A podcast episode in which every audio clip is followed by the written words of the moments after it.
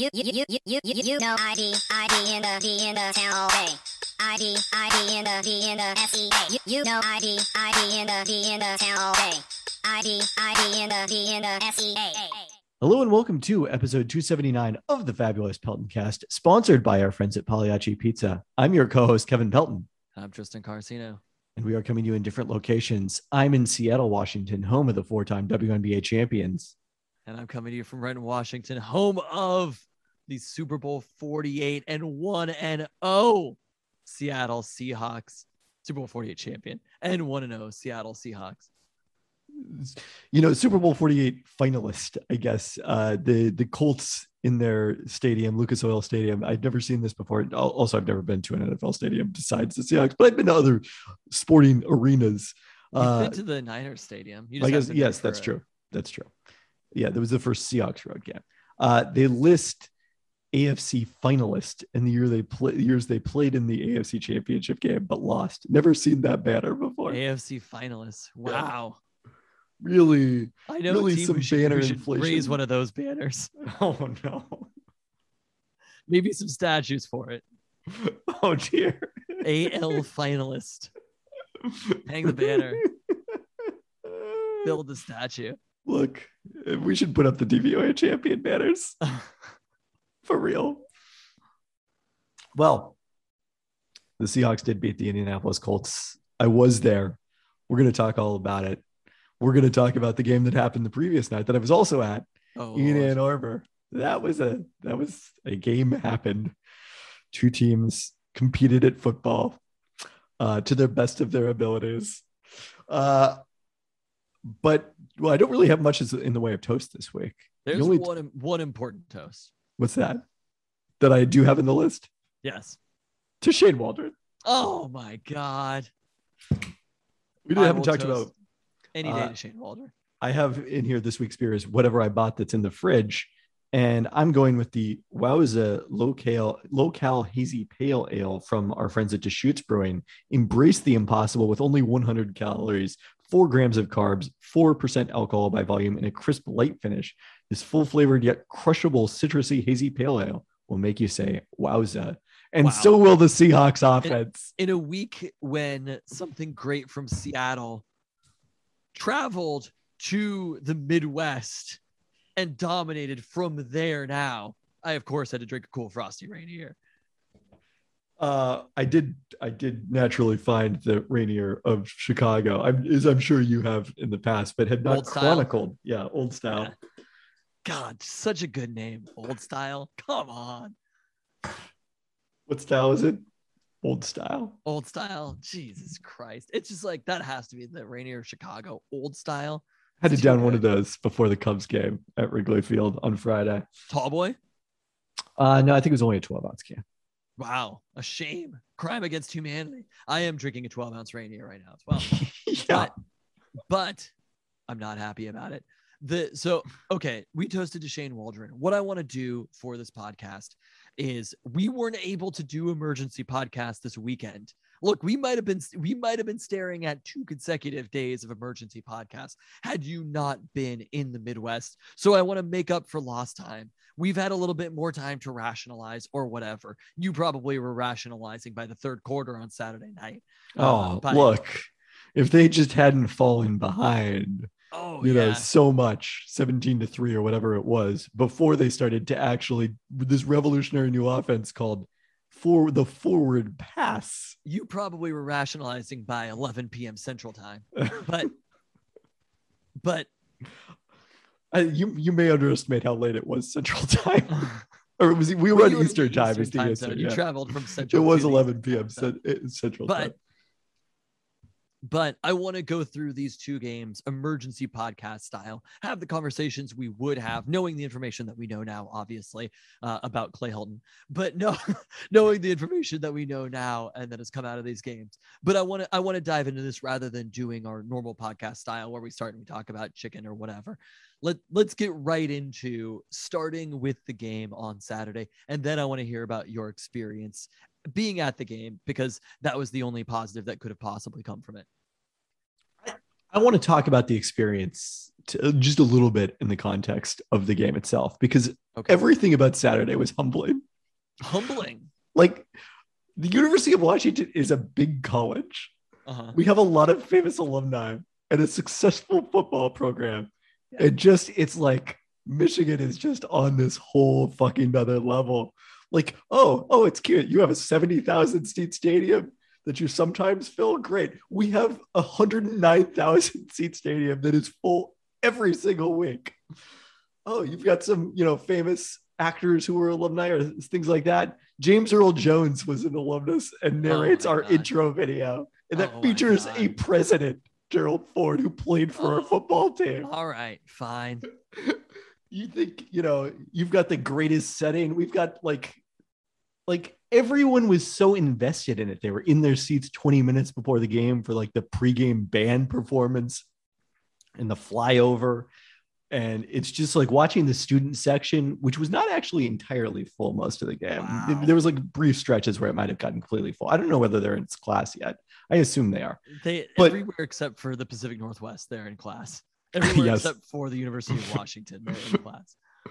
but it's like a sea of they ha- hand out yellow pom poms and it's just like a sea of those yellow pom poms which actually make it extremely difficult to watch the game but it is an incredible visual. I mean like i knew it was going to be an experience but even compared to what i expected it blew me away.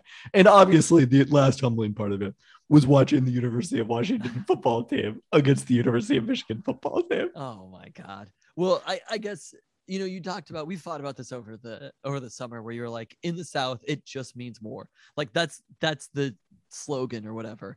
But like it's true, and there are places throughout the country where football matters more. Right in Texas, football matters more than it does in Seattle, Washington. In the Southeast, college football in particular matters more than it does in Seattle, Washington. In the Midwest, right in in that that region that you're talking about, right, Michigan and Ohio State matter a lot. There's Yeah. no 107. I don't. I assume the Seahawks could sell out 107,000 seats every week, but Mm, it depends how they were priced are those Michigan tickets priced pretty cheap or No, they are not. That's Yeah. certainly not the seats in the. good God. Well, the most important thing is, you know, they're generating so much income that they're redirecting it back to the Yes, players. Of course. Uh, that's what I really appre- 107,000. They're they're making so much fucking money off those tickets, and just I maybe it's straight to James Earl Jones to narrate, but you know what? He's worth it. Every penny. Uh, so look, I understand that it is, it's a, a different scope of what they're doing, but on the field, Michigan, you know, they've been a good team through this time period. But you look at them apples to apples, and the Huskies have maybe had a better last decade than Michigan has had, right? Right. I'm not sure exactly what like the right cutoff is there in terms of because you know you go back a full decade and like there's some some middling late era Sark years in there and early Coach Pete wasn't that great, but certainly if you start in 2016, it's a better last five years than Michigan has had. Sure, whatever arbitrary timeline you want to set. There's no the Most greatest- arbitrary. if you look, we understand the greatest NFL quarterback of all time did not go to UW, but like, the, well, that's what that's one of the weird things though. Like Brady is such an important part of everything they do. It's like, you know, he wasn't actually that good here, right? doesn't matter. Like he wasn't bad, but he wasn't that good. Look, James Earl Jones wasn't Darth fucking Vader when he was at Michigan, Well, okay, that's fair. but but the the point that I was trying to make is the Husky program has been in a very solid place. You know, I think through a good chunk of the Sark era, and in particular during the Chris, almost the entire Chris Peterson era, and everything flipped in week one of this season, right? I mean, you talked about how we would have gone into this game. The Huskies might have been favored or close to it had it not been for that Montana loss and the dominating performance that Michigan had against Western Michigan. By week two, that was not the case. It was a six and a half point game, and we knew going into that. Look, if if if I had been in Vegas like I'm going to be later this week, there would have been money on Michigan, right? There was no doubt in my mind that they were covering that spread. It was a bonker spread going into it, and you know I think when we talked about that game, we said that we felt like the UW defense would play better than they did against Montana, which I it's tough to say because it's a much more formidable foe. I still think the defense is not that bad. This offense is actually worse than we thought. This offense is possibly worse than the Western Michigan offense. This offense is Oh, possibly worse. than- Possibly? No, definitely worse than the Western Michigan offense. it is in conversation for the worst offense in the entire fucking country. What I do you have to rationalize about this? Tell me, tell me what defense you have of this Husky football team after that performance against Michigan. I- I mean, the one good news is that Dylan Morris was much more effective than he was against Montana. And if you're looking at a list of the Huskies' biggest problems in the Michigan game, quarterback play would be very low on that list. And quarterback play is generally the most important factor in the success of your football team. So that's the one mild positive, mild, not negative, you can take from this game. I mean, the pass defense was also very good, but that wasn't surprising.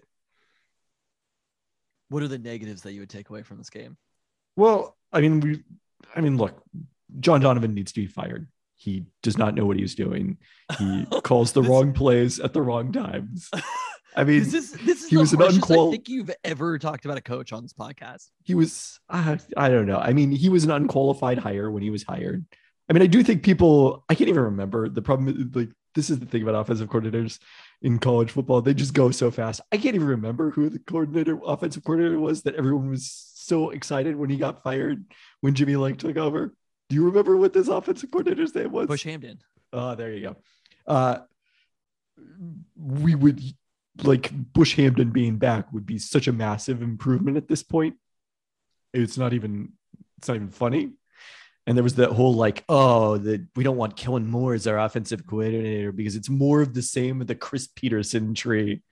Like, yeah, yeah, I, I think I'd go for that right now. Definitely take saying that. Nobody was and Kellen Moore was not trying to come here to be the offensive coordinator. Sorry. Oh, it could be the I offensive think coordinator. Kellen Moore the- was trying to come here if he I- hadn't gotten the Dallas job. if okay, so you could be the offensive coordinator for the most important franchise in all of football, or or the highest valued sports franchise on the face of the earth, or you could be the offensive coordinator for the University of Washington, a school Well- that did not recruit you, a school that you never went to. What are Kellen Moore's allegiances to the University of Washington? He played under Chris Peterson, who happened to be the coach of Washington. Let's get over these fucking Kellen Moore dreams because it's it's fanciful. Kellen Moore is the head coach of the University of Washington or nothing. There's no Kellen Moore as the offensive coordinator. That's like saying I don't understand what this rant has to do with anything. Kellen Moore was a candidate. He was the primary candidate. I he was the bu- person they wanted to hire, and he obviously showed interest in it because they didn't hire anyone until Kellen Moore Okay. accepted the Cowboys offensive And so- coordinator job. So just like whatever you're talking about, stop Fine, talking about. it. But fine. there was a segment of Husky fandom. You can deny this all I, you want. I do I, not believe I have segment the of tweets. fandom. I replied to the tweets. Okay. Don't make me go find the fucking tweets, I but they are out want there. you to go find the tweets. You need to out the people who were anti, who who thought that there was a better option than Kellen Moore out there. I mean, there might have been a better option than Kellen Moore out there. They sure didn't find it. That He's offensive sure. coordinating in Oregon right now. I mean, there was Joe Moorhead. Joe Moorhead, who was definitely a person that was talked about when the Huskies ended up hiring John Donovan. I think they acted a little bit quicker. And look, maybe the issue is that they were waiting around too much for Kellen Moore and that they ended up with John it- But I it's do not like there was believe- no other candidates. Like Exactly. Joe Donovan was like a, a He's no- not the last offensive coordinator on the face of the earth. He wasn't even a position coach in the NFL, was he? I think I- he was I- a quarterback's coach. Okay, I guess. Uh, what would he have been in the NFL? quality Special control. assistant. I I don't know. I mean, look, he calls the wrong like the fundamentals of what we know about what makes offense good.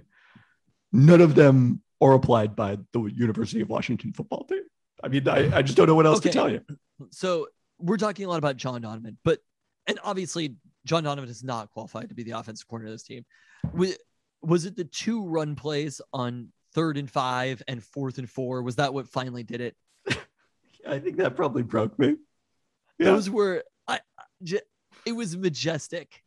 Those two plays. And then so the commentators like, well, he ran on third and five because they're setting up the fourth and four play. And it was just like, then they run it again.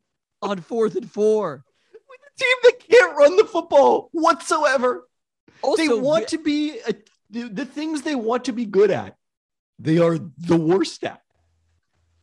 It was when Ben tweeted that the Husky team is basically the Seahawks if they didn't have Russell Wilson, right?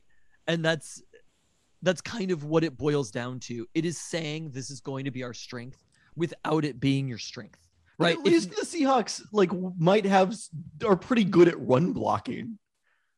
I don't even know how they're so bad at run blocking. It's I- it's inexplicable. It's propos. I mean, I it's hard to understand how it couldn't be coaching because they Exactly. have a bunch of experienced offensive linemen who were good in the past. By the way, let me tell you, there's a few plays I I focused focused in on Jackson Kirkland. Uh-huh. Wasn't great. Was Okay. not great. Okay, so the most important thing a coach can do is putting their players in the best possible situations, right? And it seems like fundamentally on offense, at the very least, possibly on defense as well, what this Husky coaching staff does is putting their players in the worst possible situations for themselves, right? It is running into very heavy boxes, right? It's running directly up the gut into those boxes. It is that is the worst thing you can do as a football coach is telegraph what you're going to do, tell another team what you're going to do, and then do that thing, right? With no misdirection whatsoever. There's all sorts of things that are available to you to change that. You've chosen to do none of those, right? You have said, here's what we're going to do, and then you do it. And you're unsuccessful at doing that, and you do it over and over again. Fundamentally, they are not putting these players on this Husky offense in the best possible situations. And we kind of saw it for a second when they started passing late in the game. Look, maybe Michigan had kind of given up at that point, but like when they started passing the ball and pushing the ball downfield, the run game opened up a little bit. Wait, did it?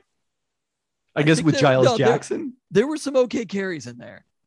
There was at least one drive where there were some okay carries where there was four or five yards. It wasn't one yard. I mean, I don't remember them because they had 46 carry yards on 21 carries overall. I so there can't there- have been there- too many. I think there was a drive in the third quarter where there was like a five and six yard carry for Richard Newton. Okay. Yeah, which- there was one drive. Yes, yeah, that's which true. I, I'm not saying is like, you know, we should build a statue or something, but like the that is how if you want to run the ball, you need to pass to run the ball, right? You have Yeah. to stretch the defense rather than doing it the other way around. And they're not putting like Dylan Dylan Morris looked worse in the game against Montana because he wasn't being put in the proper situation. The line looked worse because they weren't being put in the proper situation. If you're not going to put your offense in a position to succeed, they're not going to succeed. So every all these players who are hypothetically talented, if you put them in the worst possible situations, are not going to look talented. I mean, the other thing, like, I don't think that this would change anything because I do think it's more about the offensive line than it is about individual running backs. But the fact that we still haven't seen Sean McGrew or or Kamari Pleasant is mystifying. Like this whole like playing times earned his practice. Well, okay, sure, but we've seen the results in games. It's now a two game sample, and the results almost could not possibly get any worse. Are Sean McGrew and Kamari Pleasant like intentionally fumbling in practice? Are they running backwards the wrong way? Like I, I just don't know what you could possibly be doing that could be worse than what we're seeing on the field right now. No, to, to not even try it, to not even put them in the game. And it's not like it's a difference between that and the backup quarterback, who I, I want to be clear. The problem here is not Sam Huard. I have nothing against Sam Huard. The problem is the way that people talk about Sam Huard, the expectations that they create for Sam Huard, and the way that you know he is inevitably going to struggle to meet those unfair, unrealistic expectations. It's all about the fans, not about Sam Huard individually. But this is different from a fresh, true freshman quarterback who has never played a snap of college football before. These are extremely experienced players, more experienced than the players who are currently playing. Yes.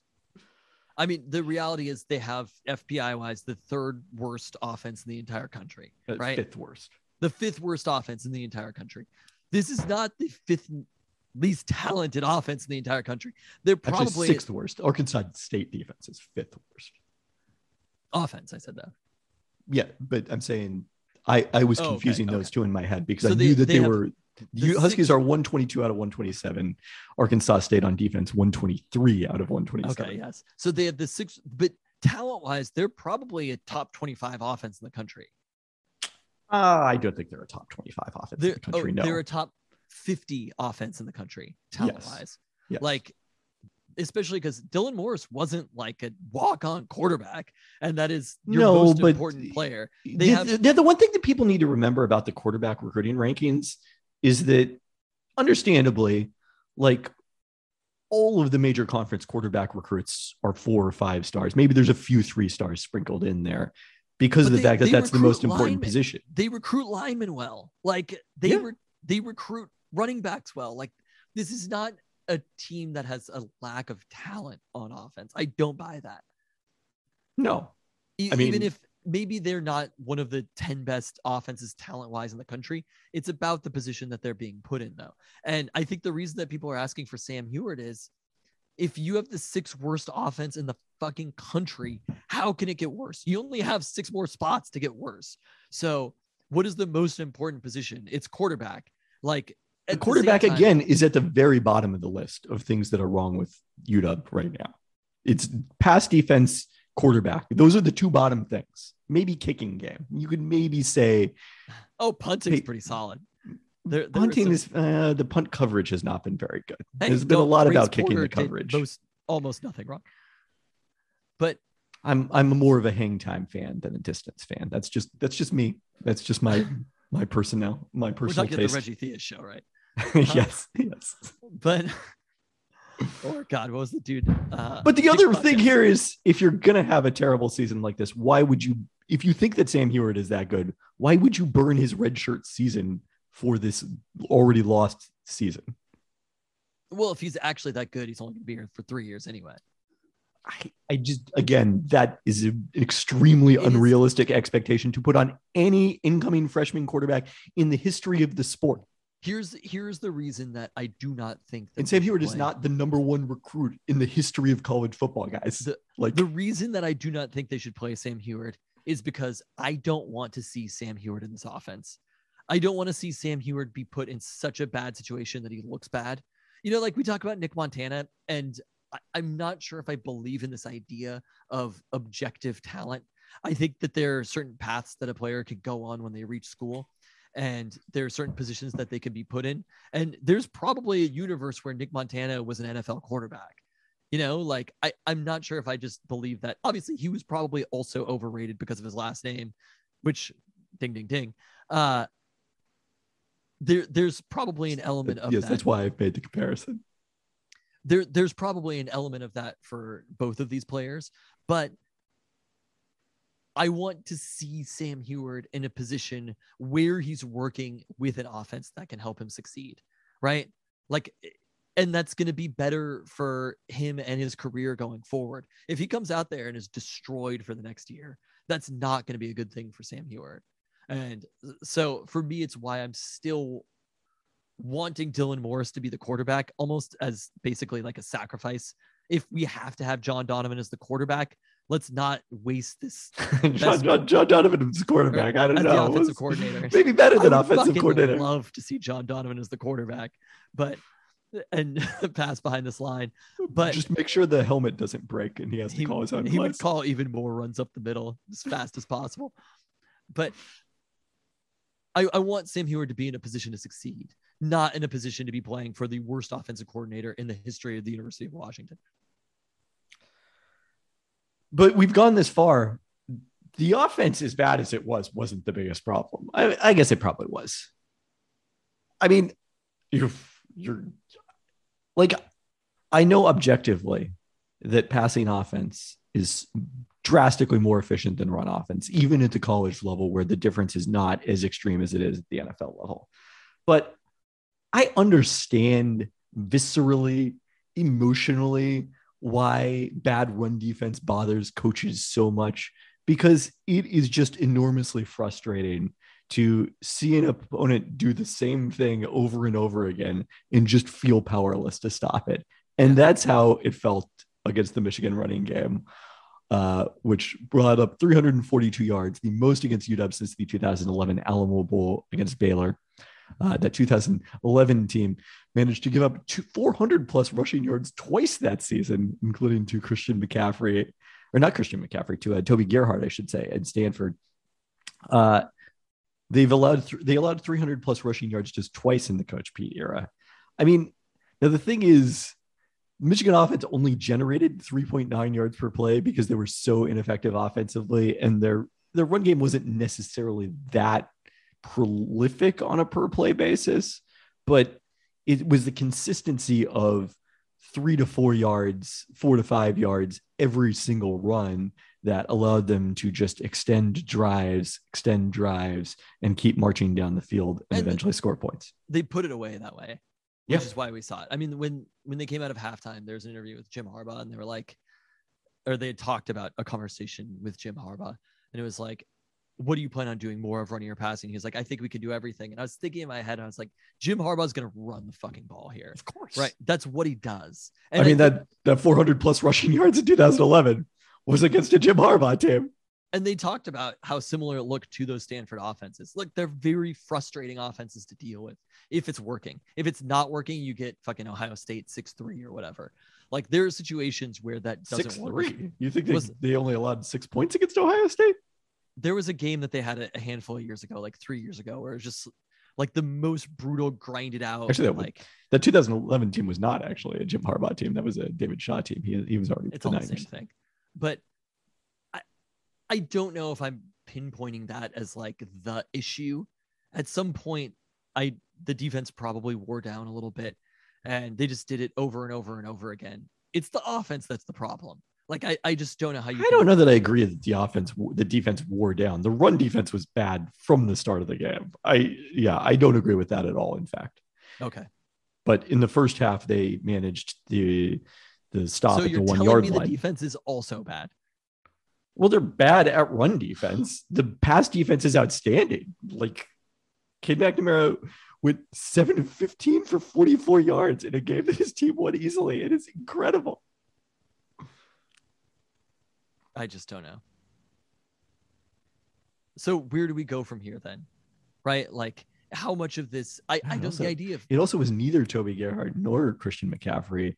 Stepfan Taylor with 138, Tyler Gaffney, someone named Tyler Gaffney with 117. You Anthony Tyler Gaffney? Wilkerson. He was like the like 20, he was like kind of a scat back type. yeah. Anthony Wilkerson with 93 in that one. They had three running backs go for over 90 yards. I hate Stanford. Um, for this very reason, because they're, is, they're this was they're that was the game we were at, by the way, in Stanford. in Palo Alto. Yes. Yeah, it was the worst day of my entire life. Uh, actually, it's quite lovely. Beautiful Great day. weather. yeah, phenomenal October. Had it- we had in and out. Speaking of six three performances, the next day from the Seahawks. Uh, That is that is accurate. the I, I agree that it's frustrating. The most frustrating piece to me though is that what Michigan did to the Huskies is what Jimmy Lake fancies this Husky team. Yeah. And there's there's no reality to that. There, yeah, they're not good at the things they want to be good at. and they weren't last year. There wasn't a reality to it then either. They No, were they were out. this bad at running. No, they weren't this bad, but they were bailed out in those comeback games by Cade Otton often, right? Like that is Cade Otton is the bright Was spot. You want to talk about was not you his want to talk about It was not his best day on Saturday. It was nobody's best day on Saturday, but you want to talk about if there's a bright spot? It might have been Terrell Bynum's best day. I don't. I don't. I don't have his career stats in front of me, but you know, five catches for 115 yards and a touchdown is pretty good. Wow. I can't believe Terrell Bynum got there. And that's that's the piece also that is really frustrating to me is week one, I feel like you could take it and you could be like, well, they didn't have any receivers. By week two, I understand it's Michigan or whatever. But again, this is not a Michigan team. They weren't playing against Ohio State. They weren't playing against Alabama. This is an unranked Michigan team. They're probably better than that, but like they're not a legit national title contender at this point. You know, like this was a very bad loss against a team that was unranked heading into the season. And there's basically nothing that went right in the game, offense or defense. And they have they are fundamentally a backwards designed team. And that's I think what is the real issue. Why we talk about John Donovan needs to go. This I just don't think it's necessarily all coming from John Donovan. It can't is a- all be John Donovan. No, uh, I mean it's not like he's the difference between the 123rd best offense thus far and again your top 25 offense. And this is a coach who wants to run that Stanford style, that Michigan style offense, but I mean- cannot do it. You know, Kellen Moore would not have been a hire for that style of offense. I don't know that I think that Jimmy Lake is that one dimensional in what he wants. I mean, I think that there's a you fit it into a narrative. You're confirming your priors. You, you, uh, all I have to do is consult with his hat to figure out what Jimmy Lake wants to do. Sorry, I think didn't. that Nobody Jimmy Lake- asked him to. Nobody he- asked him to wear the hat. I think if Jimmy Lake knew what the hat was going to be taken for, he would never have worn the hat. Just as Pete Carroll would not have said, you know, Russ was cooking yesterday, and quickly retracted that as soon as he realized he Oh had no, said he it. was having fun with it. I'm sorry, but God, we, we'll talk about the Seahawks in a second. I'm on a Pete Carroll high right now. Wow. Yeah, I think we're at the peak of the Pete Carroll high. It's September. They know there's sometimes that the Seahawks aren't good in September. This idea that the Seahawks always start hot is like kind of baffling. no, I don't. No, that's not. But that's not the way I mean it. I mean, Pete Carroll hasn't had made a single important fourth down decision yet all season. like there was, I guess they they did go for a fourth down at one point yesterday, but like it wasn't a super close game where it really mattered. Pete is learning. I'm telling you right now, Pete is learning. Pete is looking around the world. Look, he might be the the oldest coach in the NFL. He's looking around the world and we, he's we like, gotta we gotta save this. I it's too good. We gotta save this. Well, there's somebody who's not learning, and that is John Donovan and Jimmy Lake. So seeing what happened at USC after the just and granted, Clay Helton was the head coach of USC for multiple seasons.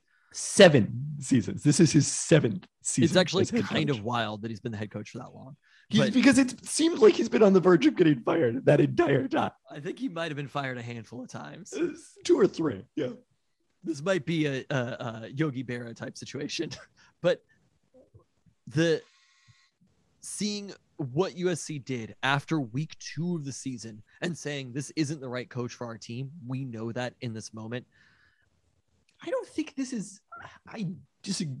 Like, look, I don't know I'm that not I saying think I'm shouldn't fired explicitly saying about Jimmy Lake. We know in this moment that John Donovan is not the right offensive coordinator. Yes, Th- but there's no need to to see through the entire season. Who's going to waste- promote to take over? Which of the position coaches are going to feel? And I'm like, oh, oh, that that coach is ready to be an no offensive other coordinator. offensive coordinator on earth. There's something sometimes You don't bring not- in an outside not- offensive coordinator in season. It's not how it works. Sometimes it's not about being able to go find somebody who's better. It's about removing that person from the situation. I mean, the other And- thing is if you promote someone in season or in your hypothetical, bring in a new offensive coordinator and entirely scrap the system in week two We and week th- ahead of week three. That if that if that Why did they let Clay Helton coach two games if they were going to fire him after two games? I mean, that's always the question when something like this happens. But then what did if USC you do get week one? Didn't they win? yeah, then I if you this baffling. if you get regression to the mean the rest of the season, then you feel obligated to keep that person in the role, even if they're not the most qualified person for that role. When you can run an actual full search after the season. with John Donovan, right? They're gonna they're gonna bounce back this week and they're gonna play well against Arkansas State, and they're they're They'll going to better be people who are empowered by this. That should not be. Who are going to act like Montana didn't happen. Who are going to act like Michigan didn't happen. Well, I know who those are not going to be, and it's not going to be any of the fucking donors. I guarantee you that. You think they're done? It's over. Yeah, Then why keep him? uh, for the reason I just laid out.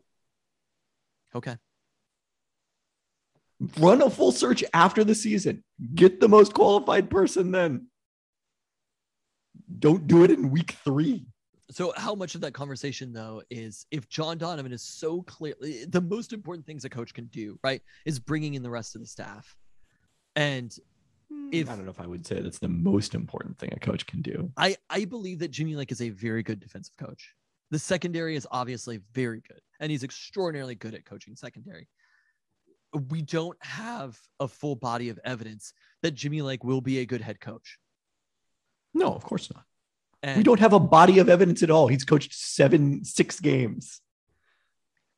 it's been it's been a pretty rough six. You know, this would be. I mean, sure, that's half a season. he has the worst loss in University of Washington history within those seven games. Six games. I mean, before the worst loss in University of Washington history program probably belonged to a legendary coach. Don James? Well, the, in terms of biggest upsets, the Oregon State loss at home, yes. It's a Pac 12 loss. Come on. I mean, that was the biggest. I think that was like the biggest upset by the point What- spread in college football history at that point, or something like that. what year was this? God, we're really just fucking going for it here in Washington. It was 1985, which is the year the Huskies won the Orange Bowl, I believe. Do you think It they're gonna win was the the- Orange Bowl this year? I do not think that it would be quite incredible if they did. It was the largest overcome point spread in college football history at the time. The Huskies were favored by 38 points. Wow. And lost? Since this game, there have been two games with a higher point spread upsets. Upsets. Uh, one of them, you know, who was the losing coach? Was it Pete Carroll against Oregon State again? No, it was Pete Carroll against Stanford and Jim Harbaugh in Oh 2007. Harbaugh's first season at Stanford.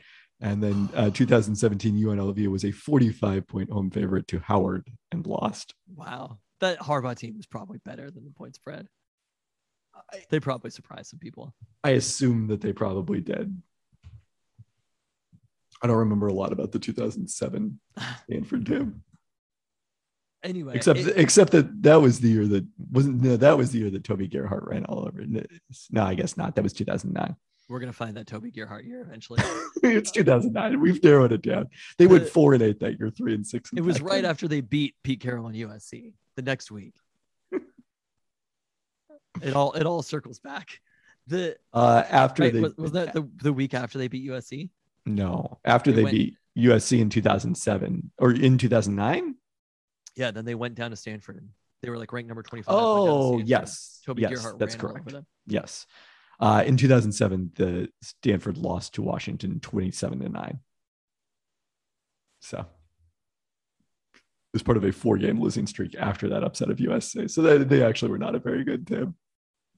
It's just it's it's frustrating to watch the futility, and it's frustrating to watch just uh, how little is being done on offense. And it kind of it left me a little bit shell shocked for the next day. And if we can transition to so you were in Ann Arbor, was it humbling to be in Indianapolis, Indiana? Not at all. No, it was it was like at all. the opposite. The it was opposite like- you is empowering. Uh, this is, I mean, Lucas It's like Oil I'm in a big stupid dome here. We've got a beautiful stadium on the water in No, Seattle. Lucas Oil Field is a lovely stadium. I, I certainly prefer, you know, Lumen Field, uh, but it's it was a great venue to watch the game. Had nice sight lines despite being in the like middle level. A, it was these kind of three levels there, which was a little unusual. They've got a cool uh, kind of open area in the north end zone where I was able to meet third Pelton brother Ben Baldwin during halftime wow. and we were just both gritting because we've spent eight months here thinking about what a Shane Waldron Seahawks offense could look like. And we didn't see any of it in the preseason, thankfully. And then they unveiled it in week one, and it was everything we hoped and dreamed it could be. Like you, you can't take the W on it in week one.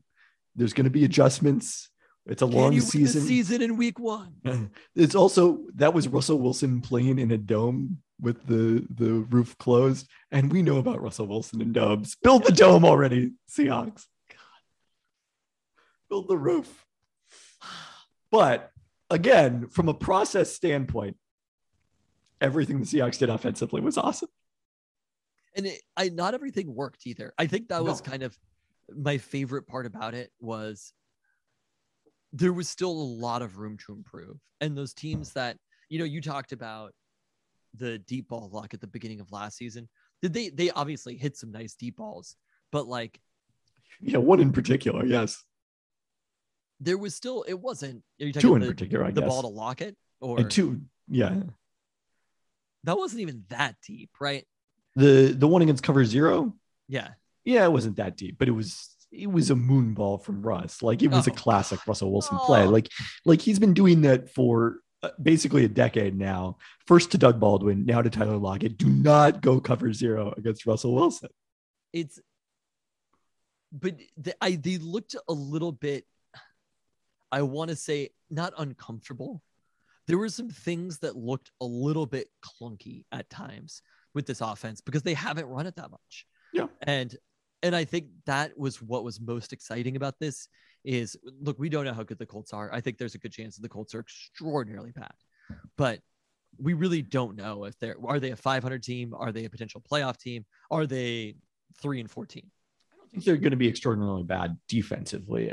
I think they missed Xavier Rhodes in this game, which was an injury that snuck up on us. We didn't talk about it in the preview, but he got ruled out and it was apparent that like their their depth at corner beyond him was not very good and that became a real issue because you know with a healthy Tyler Lockett if you focus a lot of defensive attention on stopping DK Metcalf you're you're gonna leave someone else open Tyler Lockett is too much but seeing there was the one play that I think this was a run play in like the late first quarter maybe early second quarter where they brought both both DK and Tyler were to Russ's left. And they brought them both through. Right, they snapped it, brought them both through behind Russell Wilson, and he handed it off to Chris Carson. And it was like, we're doing some shit right now, right? Like there's some shit going on here where they're they're putting it on tape also. Mm-hmm. Like there are packages that they're going to run stuff off of this. And that is not something that they've done a ton of in the past. The misdirection that they were using. The most amazing thing to me about this is take note, Jim Harbaugh, take note, Jimmy Lake. The way to run the ball is by spreading the field, right? We fucking yeah. learned this. We saw this with Oregon, right? We've seen it for so many years. The way to run the ball is by spreading the field, is by motion. And I thought that was really the exciting part was how much this opened up for Chris Carson, this yep. offense. Like Pete Carroll got what he wanted in this game. They passed the ball a lot, but Chris Carson in situation in neutral situations, like their pass rate was in the bottom 10 Sunday. It was it was about the motion that was happening, which gave Chris Carson those holes. And that's going to keep happening. This isn't something where this isn't smoke and mirrors, right? This isn't you're getting lucky on hitting deep balls. This is a scheme. And I think that is what was so exciting to watch was we're we're at the the first step of this. Russ didn't look super super comfortable in it. Nobody looked super comfortable just I don't yet. know that I agree with that. I don't I think he did look super comfortable in it. There, there were moments where I was like, oh, Russ could have he could have done that slightly differently.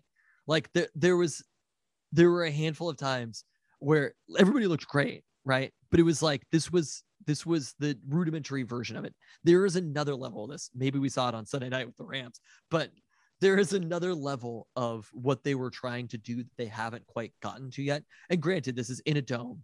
It's it's the perfect condition for it. But they blocked pretty well, all things considered. They ran the ball well. They got Chris Carson into space. There was almost no Chris Carson just ramming the ball into the line. Yeah. And then the play of Tyler Lockett and DK Metcalf in the second half.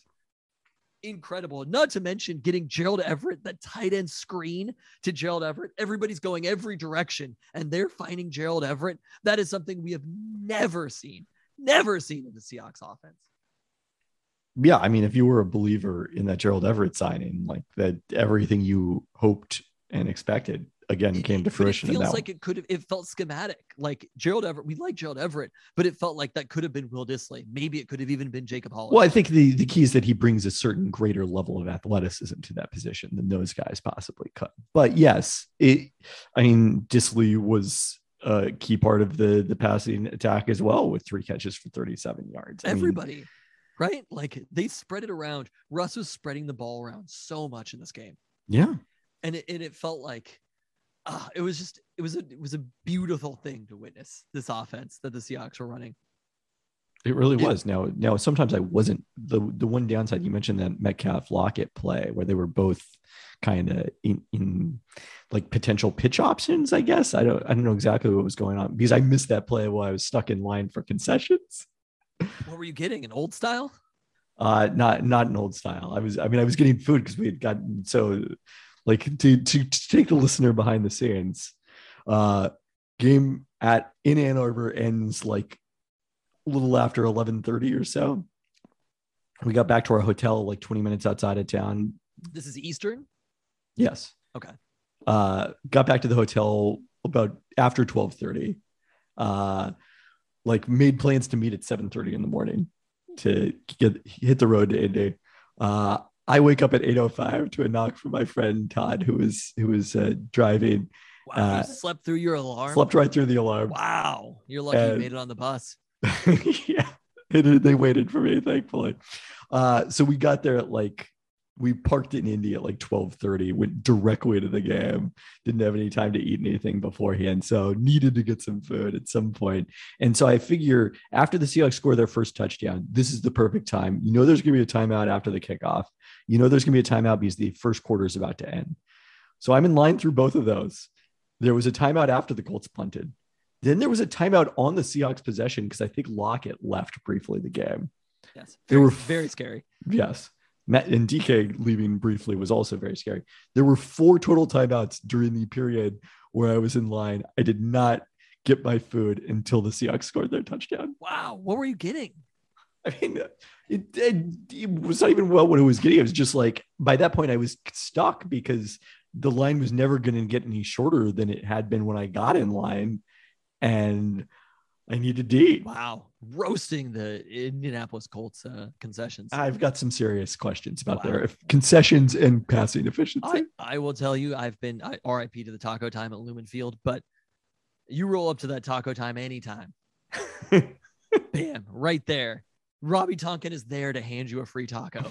I assume you would do that for everybody. yeah, not just not just Everybody who hosts a Taco Time podcast, Robbie Tonkin's right there to give you a free taco and a beer. Uh, but we would just waltz right up. There was nobody around. Maybe that's why the Taco Time is RIP at Lumen Field. Lumen Field concessions, though, in general, moving much faster than What Lucas what did you go for though? I'm just I just had like a side of fries because I didn't want to spoil my appetite completely. for what? Hmm?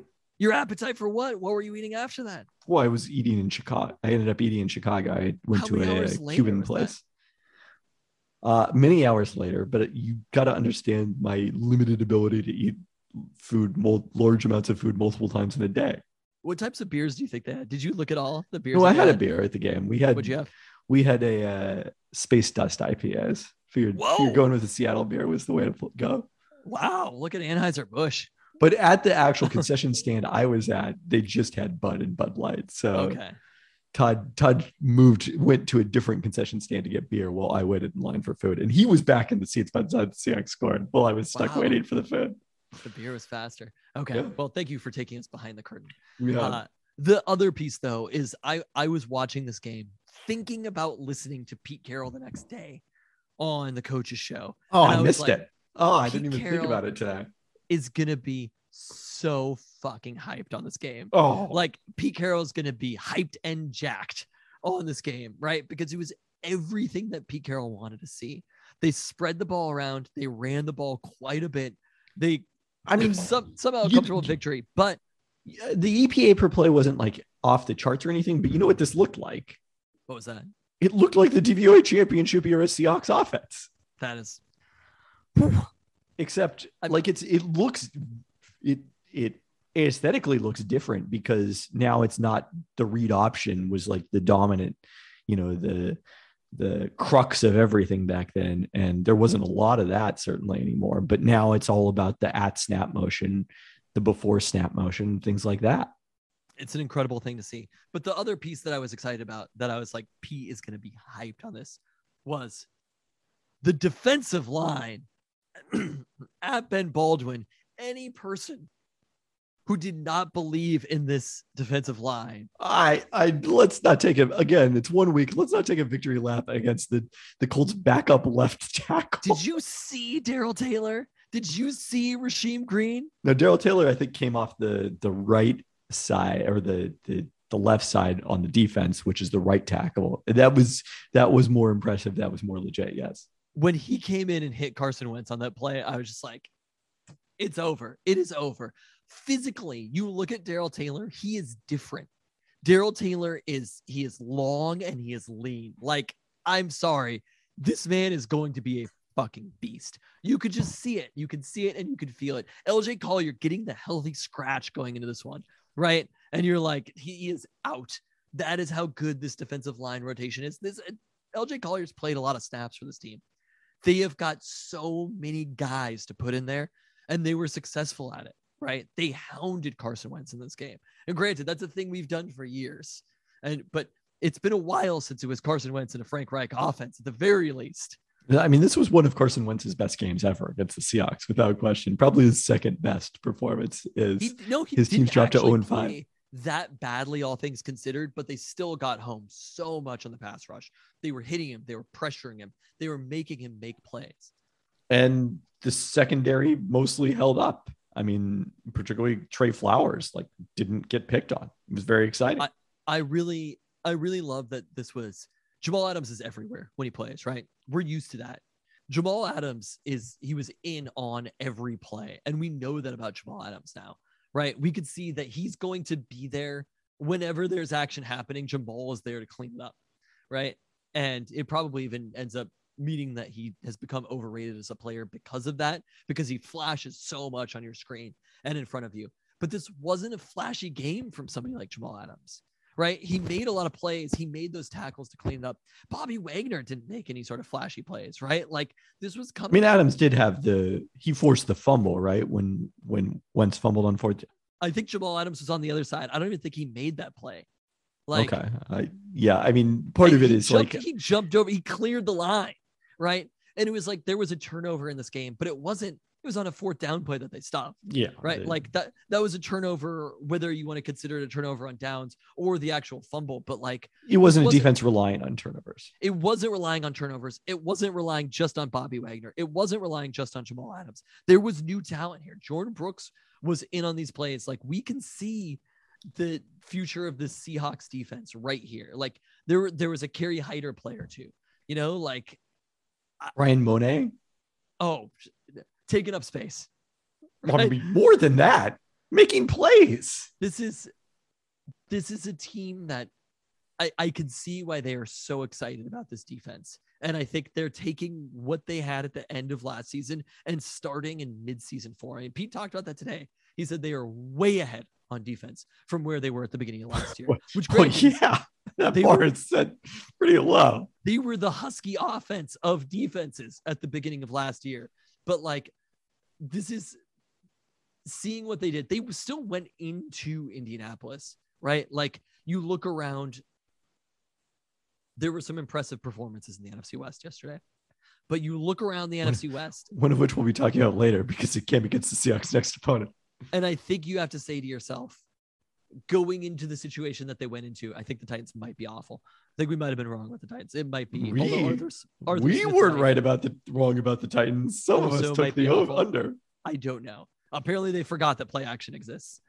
But seeing the Seahawks have play action on 50% of their plays, seeing the Seahawks stop what we could be a good Colts offense, they're not going to be top 10 in the league, but are they the 15th best offense in the league? Seeing them play pretty well against the team, there is nothing to not be excited about coming out of this game. Well, there's one thing to be not be excited about, which is the fact that, you know, I don't know if they've ever said specifically that D. Eskridge had a concussion, but Penny Hart suffering a concussion in this game, and then Rashad Penny leaving with a calf injury that we know is going to sideline him next week. Pete Carroll said Yes. already. I mean, that's the one. I mean, you know, it's not. Uh, there's not season-ending injuries in there, but that that is the one downside, especially because it, you know, the Eskridge injury in particular, because it came on a play where he was doing exactly what you wanted to see from him. You know, he made a couple of plays on the fly on the sweeps, and then also caught a pass. I mean, he looked like what we wanted to see. Yep. So, yeah, I mean, and like the the Col- Colts experience, Colts fans, they weren't even standing up on third downs on defense. Like the the like When- as how much do you as have a, a few hundred miles from Michigan, 107,000 fans, a few hundred miles away to Indianapolis, and they're not even standing on third downs? Wait, I mean, I don't, I don't know if there's a lot of overlap between Michigan I'm just and saying, this is Indianapolis. Midwest football, right? Like This is a place that should be known for really, really caring about football. And I think Todd said What else do they have? been- To, it's the Conseco Fieldhouse, right? Like Bankers if Larry Legend was there, now. they don't care. Uh, I mean, you know, uh, basketball just means more in Indiana. That's their thing that just means more. But I, now Todd said he had been to a Colts game when they were going well, and that it was it was a bit more of an animated crowd experience. Have they given up on the year? This was it. They're done. Let me tell you, a lot of fans left very early. The two Colts fans next to us were like midway through the third quarter, they were gone. Wow. So I love that. I love a demoralizing victory. I love how the Seahawks feel coming. I mean, it was it was incredible. Like by the end, it was primarily Seahawks fans in the stands. Oh, it was a lot of loud. Seahawks It was a little bit loud on the Yeah. broadcast. Yeah. God, I mean, it was a very fun first Seahawks road experience. that's what that's what I'm saying. I'm freaking high on Pete Carroll right now. Like, I, I mean, you know, off-season Pete Carroll. Everything that happens between the end of the season and the start of the season, there is no NFL coach you would rather have than Pete Carroll. And like I said, nothing happened in terms of game management on Sunday that would cause you to question Pete Carroll. Now, I think when we get to like week 15, you might be singing a slightly different tune. But I brought along my copy of Win Forever and wrote it, read it on the trip. wow. So yeah, I uh, I'm I'm also riding this Pete Carroll high. he does. Pete Carroll does things too, where you're looking at that, how they prepare to head east for these games. That was an issue under the Mike Holmgren teams. And now we do not think about a 10 a.m. start, right? Oh, it's no. not a dialogue. We're more I mean- scared of rain in Seattle than we're scared of a 10 a.m. start. So and they move like, you know, I mean, obviously a, a great tragedy that forced, you know, at the hurricane that forced the New Orleans game to be moved to Jacksonville. But maybe the Seahawks should consider if they host a playoff game playing it at 10 a.m. in the East Coast. it's pretty incredible what, In a what it dome. does to Play it in, play it at Lucas Oil Stadium if they don't make the playoffs. and you know the dialogue that he's having with the players like pete carroll is he is a phenomenal coach and we've seen this offseason a lot of people not showing up right a lot a lot of coaches not necessarily doing their part pete carroll has this team at tip top shape right now at week one and pete carroll is a big proponent of your season is not made at week one. And this is the, I think this is the most complete Seahawks team we've seen at week one in, I don't it's know. I been, mean, the- it's been a long time.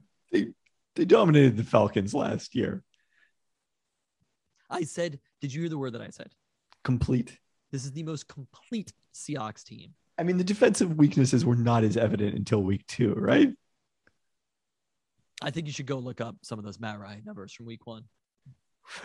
Should go look up some of the uh why, why can I Matt Schaub numbers from the previous season. Oh God, Matt Schaub. Matt Schaub haunts us. Uh, and yet we hunt Matt Schaub as well. What did Matt Ryan go for in week one last year? Uh 37 of 54 for 450 yards, two touchdowns and an interception. 150 yards. Hey, but 54 pass attempts is a lot. Carson Wentz was not thrown for no 450 yards yesterday. Well, that is that is very true. I all right. It, it probably was the most complete in a while. I'm sure if we went the- back a few years, we could find one. But basically, the way that the Seahawks have gone is there was complete dominance for a hands- handful of seasons. There was a fading of dominance. Then there were some bad seasons. There was a recommitment to the run, right? Period. Now we're in this like next generation. This is sort of the peak of this second generation of these Pete Carroll teams. And I think what he has built, what this team has built on offense and on defense, I was a little nervous going into the year. I think the only thing that can hold this team back is just how difficult the NFC West looks like it's going to be.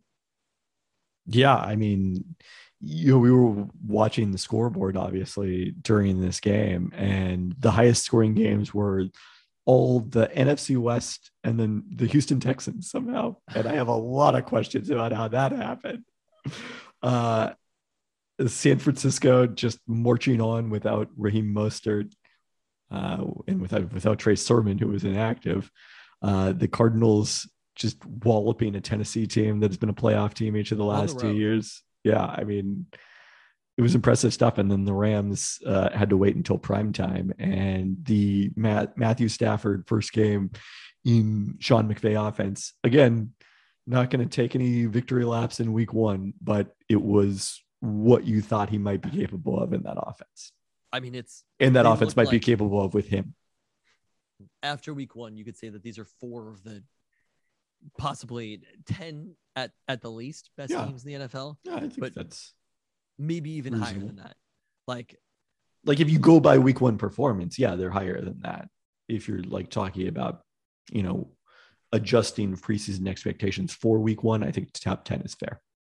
Nobody played a particularly difficult foe. I think Tennessee was probably the best team that anybody played. So we'll see as that happens. But like this was three victories on the road for the NFC West.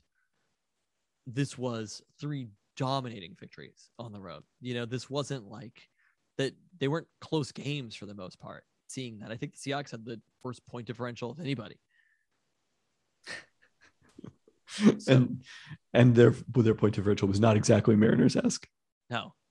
Uh I think that's the only thing that can hold this team back is it's just gonna be it's gonna be a shootout in the NFC West. These teams are going to beat up on each other and it's gonna be pretty exciting to watch, you know, and how that played out. I feel like, you know, I've been all about this Cardinals. The Cardinals are wildly underrated. Uh, and then just seeing Kyler out there and Well, seeing what they Wait a second. San Francisco ended up with the weakest point differential. that, w- that was actually because that game got close late. we're looking for like small victories in the NFC West, which is the the Lions kind of move the ball against the Niners. So that's the small victory that we have. Uh, but otherwise, and you're like, well, Stafford's probably not going to be completing 64 yard passes to Cooper Kupp every week. I, So- I would hope not. I, I just feel like coming out of that week one, there's everybody should be feeling very good. And I think each four of these teams look like potential Super Bowl contenders. And I think this is after week one, the Seahawks, the most legitimate Super Bowl contending team that they've had since potentially 2015 or so. I suppose it's early. It's early. A lot can happen. Look, we'll knock on wood right now. So much can happen. It really, you know, it comes down to injury luck, and we've seen it yeah, hit a couple of teams. But this is it is a it's a complete team and a fairly deep team. And seeing them run a professional offense is it's a majestic thing. Again, it just it made the night before feel even worse. to know that this is what an offense can look like. Like John Donovan can literally pull up the tape of the Seahawks game and be like, "Whoa, I can do that." For I don't know why. Like, is this stupid to think that? Like, why don't coaches do that? I mean, I think coaches understand philosophically that other teams are going to run different systems. I don't know that they're. But why don't if you're if you're the coach of a team in college, why don't you be like, wow, the Chiefs are running this offense, the Rams are running this offense, the Seahawks are running this offense, the Niners are running this offense. All of these teams that are successful in the NFL run a certain offense. Why am I not doing this? Like, is this is it rocket science? I mean, I think John Donovan would look at look, Michigan is running an offense similar to what we want to run, and they just dominated us with that offense. And we gained one yard per carry with Richard Newton. So if we execute it the way that Michigan executes it, then we can do the same thing, or the way that Stanford executed it back in the day, and so on and so forth. Okay. Okay, so no chicken this week, and I gotta say, if we're talking disappointments of the weekend, this is up there. Cookies, you're on notice. What's going on? Wow. Wow. We are putting Cookie on notice. I am. I am. Okay. I like it. Uh, you, do you want to explain the story? Uh, I mean, I guess it's pretty much the same story. Just you went there, there was no chicken, there was no cookies. it was just closed. That's that's the thing that is baffling to me, right? So Quality Athletics is now Trophy Pizza. Yes, It is still a sports bar, right? Correct. How, as a sports bar, are you not open on an NFL Sunday? Right? Like people are there to watch sports. My plan, I cookies was supposed to be open until five. I had seen that Quality Athletics posted that they were going to be open for the Seahawks. So I guess that meant that they were explicitly only open for the Seahawks and then closing after. My plan, I assumed they would stay open at least through the day games, was to go get some chicken to order. I called a handful of times, no answer. I some red flags were waved, but I carried on. I was like, you know what? It's probably so busy there that they're not answering the phone. Wow. I got the message. Ooh wee. Like I heard I've heard that message so many times now because whenever I try to go to cookies, they're never open. This is the number one fucking seed here, people. And so my plan was to order order chicken, sit and wait for that chicken, drink a beer of some kind, maybe a cool frosty rainier, and watch some football. And then none of the businesses were open on an NFL Sunday. I'm stuck listening on the fucking uh, uh, uh, Westwood One broadcast to the Packers and Saints game. Oh no. That was the game that was on Westwood One. That's all I got. That was it. I'll tell you what. Oh God, who was on the broadcast? There was some lineman from the Bears or something who I I really did not recognize his name. It was like not a recent player. Anyway, they think maybe Aaron Rodgers spent a little bit too much time trying out for Jeopardy and Oh, not no. practicing this offseason, Oh no. which I I had to agree. Jordan Love sounded like he looked really good though. I'm gonna bet That's on when the Browns and the Chiefs was happening, and I'm listening to Jordan Love in at the end of the fucking Packers game. I was gonna say if you, you know, I believe in Aaron Rodgers' regression to the mean. So if you have him in, in on your fantasy team, trade him to me. But also, Aaron Rodgers wasn't projected to be that good of a fantasy quarterback Yeah, no, even not- prior to Sunday. So I guess that I guess actually not. Uh, now, eventually, this problem may be solved because Cookies posted on Instagram last week. What? Just got closing forever? keys, hot chicken Oh. and cold beer, brick and mortar coming winter 2021. Okay. So they will be moving presumably from the pop up at Trophy Pizza to their own location at some point soon here. But hopefully before that they have some chicken. We can actually get that chicken and continue the search, man. It's been it's been kind of tough. I've tried. I know there's not a timeline anymore because we're not doing a live show on on Saturday, but uh to pick a winner. But at some point we'd like to have the chicken and keep this search going. W and I, you're going to that wedding on Saturday, so we can't do an impromptu live show. Maybe pregame for the Seahawks on Sunday, depending on what time you fly in. Um, a meetup? no, I don't know. You will meet up with Ben. Uh, let's get to our Seattle sports roundup, starting with the Kraken, who opened the Kraken Community Iceplex in Northgate with an unofficial, with some unofficial captain practices, which are no coaches. We just call those summer runs in the NBA, but captains practices does sound kind of cooler and more formal. Uh, training camp set to begin September 23rd, so a little over a week away now from the Kraken taking the ice. We're kind of we're kind of getting there. Like Very much get in there. it's hockey season all of a sudden. Like it's it's going to be upon us pretty soon here.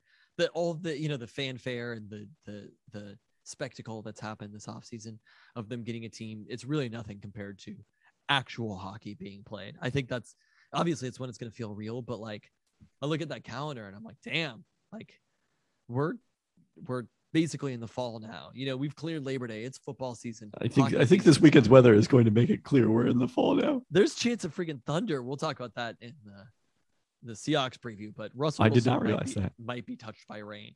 Oh we might have to fucking. It was week two against the Niners, right, where we had to go into the corridor because it was thunder. I think that was week two. that wasn't we, but yes, because I was not there. But yes, that was week two. We have no hot takes this week, but we just have a legitimate Mariners se- segment because they are in the thick of the wild card hunt. The spirit of 95 is alive. They climbed within one game of both wild card spots after back to back wins Wednesday and Friday, only to lose the next two against Arizona. But I, I actually first first off, for the record, I'm gonna be uh, on tour with Death Cab for Cutie this week, and I I I came up with this too late, but uh, I need JP Crawford so much closer, and I will follow Mitch Haniger into the dark. do you think there's any chance at some point you and Ben Gibbard might discuss the Mariners? Wow, I hadn't even thought about it. It's good that I've been paying attention, just in case. Noted Mariners fan, Ben Gibbard. Uh, I'll be like be- Steckenrider. I know what's up. I, I just learned Paul player. I'll be like, ah, Kelenic's really gonna put it together next year. But I, I actually did watch part of Friday's game. Wow. In Chicago.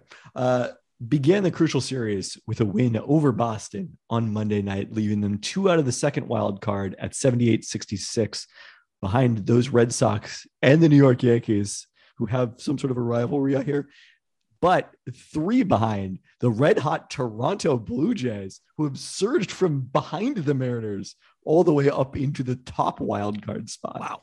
That AL East is just, it's NFC West like. Now, one reason they've done that is because they have a legitimately awesome run differential. That's not, no, that's not why they've done it.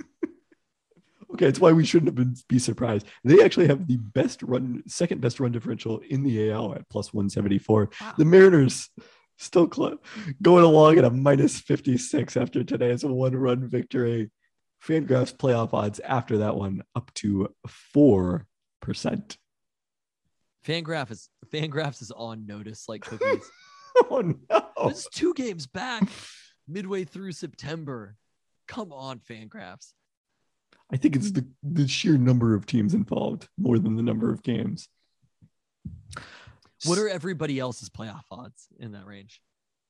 Okay, I switched off this to go look up the uh, Blue Jays run differential because that's on a different page here. Uh, the A's are still slightly ahead of the Mariners, a half game back at 5%. Mariners actually ticked up to 5% at some point here. There we go. You're Uh, off notice, Fangraphs. Blue Jays 72%, Red Sox 64%, Yankees 55%. So basically, those three teams are splitting all the percentages. Yeah, it's it's most likely going to be two of the three ALS East teams, unless the spirit of 95 Wow. is alive in Seattle. Uh, Seattle Sounders got a one nothing win, returning to action Sunday against Minnesota United at home, and it was also a return for Stefan Frei back in goal Hello. for the first time in months, and getting the clean sheet against the Loons as the Sounders remained atop the Western Conference, two points ahead of Sporting Kansas City with a match in hand, and now three points up on Colorado, which does have a match in hand on the Sounders after the Rapids drew at the weekend. Busy week ahead with the Sounders hosting the Leagues Cup semifinal against Santos Laguna on Tuesday night. Santos Laguna currently tied for sixth in the Liga MX Apertura with a 2 1 and 5 record. Uh, then Sun Saturday, Sounders headed to Salt Lake to take on RSL. RSL currently tied for the last playoff spot in the West with LAFC. OL Reign had a game scheduled last weekend, did not play, but still got the full three points There as their go. match Saturday against the Washington Spirit was canceled and awarded to the Reign via forfeit due to quote breaches of the league's medical protocols for COVID 19 by the Spirit. Meg Linehan of The Athletic repeated, reported that there were multiple breaches, and Steven Goff of Washington Post reported that those included, quote, at least one player violating isolation requirements. Wow. Washington's previous match with Portland last weekend was postponed but not forfeited due to previous COVID 19 spread on the roster. Those three points move the Reign into second in the NWSL standings, three points ahead of the North Carolina Courage, who do have a match in hand. The Thorns are three points up with two matches in hand, including that postponed game against Washington. Reign off this weekend for the international break. Uh, Megan Rapinoe, who was spotted at the Met Gala, Wow. On on uh, Monday night won't join the U.S. Women's National Team for the friendlies coming up due to a leg injury that has sidelined her the last two Reign matches. So the Seattle Storm, some tough news I did not Friday. see Megan Rapinoe on, on the tweets. You check her out. Yeah, she's out there. Okay. Uh, the Seattle Storm announced last Friday that Breanna Stewart would miss the final two w- games of the regular season and be reevaluated ahead of the playoffs. With they still didn't specify what her foot injury is that caused her to leave last Tuesday's win over the Washington Mystics. Without Stewart, a real tough night out of the office for the Storm. They were never competitive in a 21, 28 point loss Sunday in Los Angeles that kept the Sparks hopes alive for the eighth playoff spot. Uh, Storm shot just six of 27 from three, while the Sparks went six of 13. Reserve Epiphany Prince, the only Storm player to score more than seven points. Storm will have to regroup Friday for a crucial game against the Phoenix Mercury that will determine whether the Storm have to play two rounds of one game series to get to the best of five semifinals. They can no longer earn a top two seed in a double bye and can only finish third if the Minnesota Lynx are upset in one of their final two games. Most likely, Friday's game will determine which of Seattle and Phoenix finishes fourth and fifth. And the difference there is pretty crucial because if you're fourth, you get a single bye to the second round and host that second round. If you're fifth, you play the first round at home, and then if you win, have to play go on the road to play the second game. So uh, a very difficult road to the semifinals for the fifth seed. Uh, Storm would finish no lower than fourth with a win, but would need a three-team tie with Minnesota losing twice to avoid dropping to fifth if they lose to Phoenix on Friday. Before we get into previewing the games this weekend, uh, you know, we talked about your experiences being at the big house and being underwhelmed in Indianapolis. Um, want to know a little bit more about the experience overall, though. You went to friggin' Wrigley Field, right? I did, yeah. Wait, I want to know what food you ate. We have not talked about this. This is this is a real human being conversation here. Not even, not even. This is an online conversation. Yeah, I guess I should have talked about the chi- the the food part of it in the cookies section because there was fried chicken. We were too busy putting cookie on notice. we, we were. Uh, so I got got in Thursday night. Just uh, went to a nearby bar. I was staying with my friend Todd and and his wife, and uh, uh, someplace we could watch the game because the the season opener Thursday night football was on Okay. by the time I got in. Uh, Friday, uh, met What some are we drinking at the bar? What? You know, let's see. I had some. I had something Oh, I yeah, go- you got to go to the notes. You got to go to the notes here. I I was pull up the excited. spreadsheet.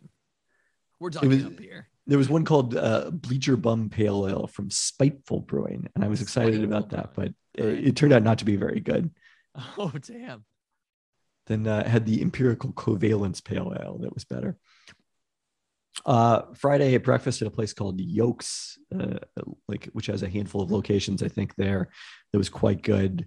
And then uh, took took the L train, took the red line up to Wrigley, and and met Todd there. And we went to a, a bar in like right field. And so we walk in, and one of the very first people, like the very first person we see, actually, is one of our former coworkers at the Sonics, Just who was making the ex- no, yeah, no communication Wow. didn't have each other's numbers or anything. We got them afterwards.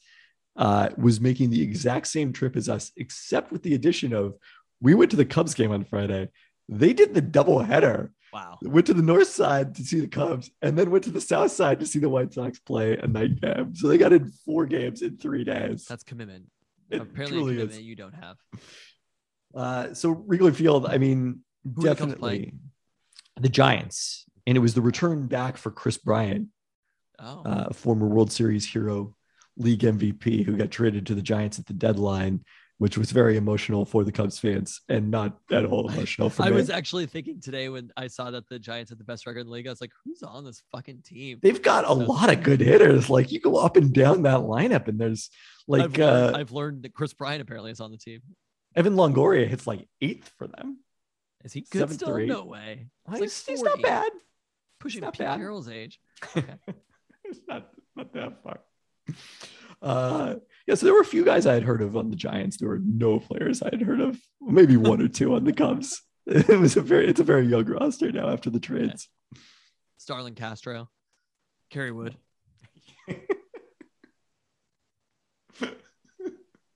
Mark Grace was at first base. Sandberg Sandberg was Uh, playing second. Shawon Right Dunston. oh boy, Tuffy Rhodes hit a bunch of home runs. I just love that it's always whenever we talk about any random baseball team, it's just like straight to 1993.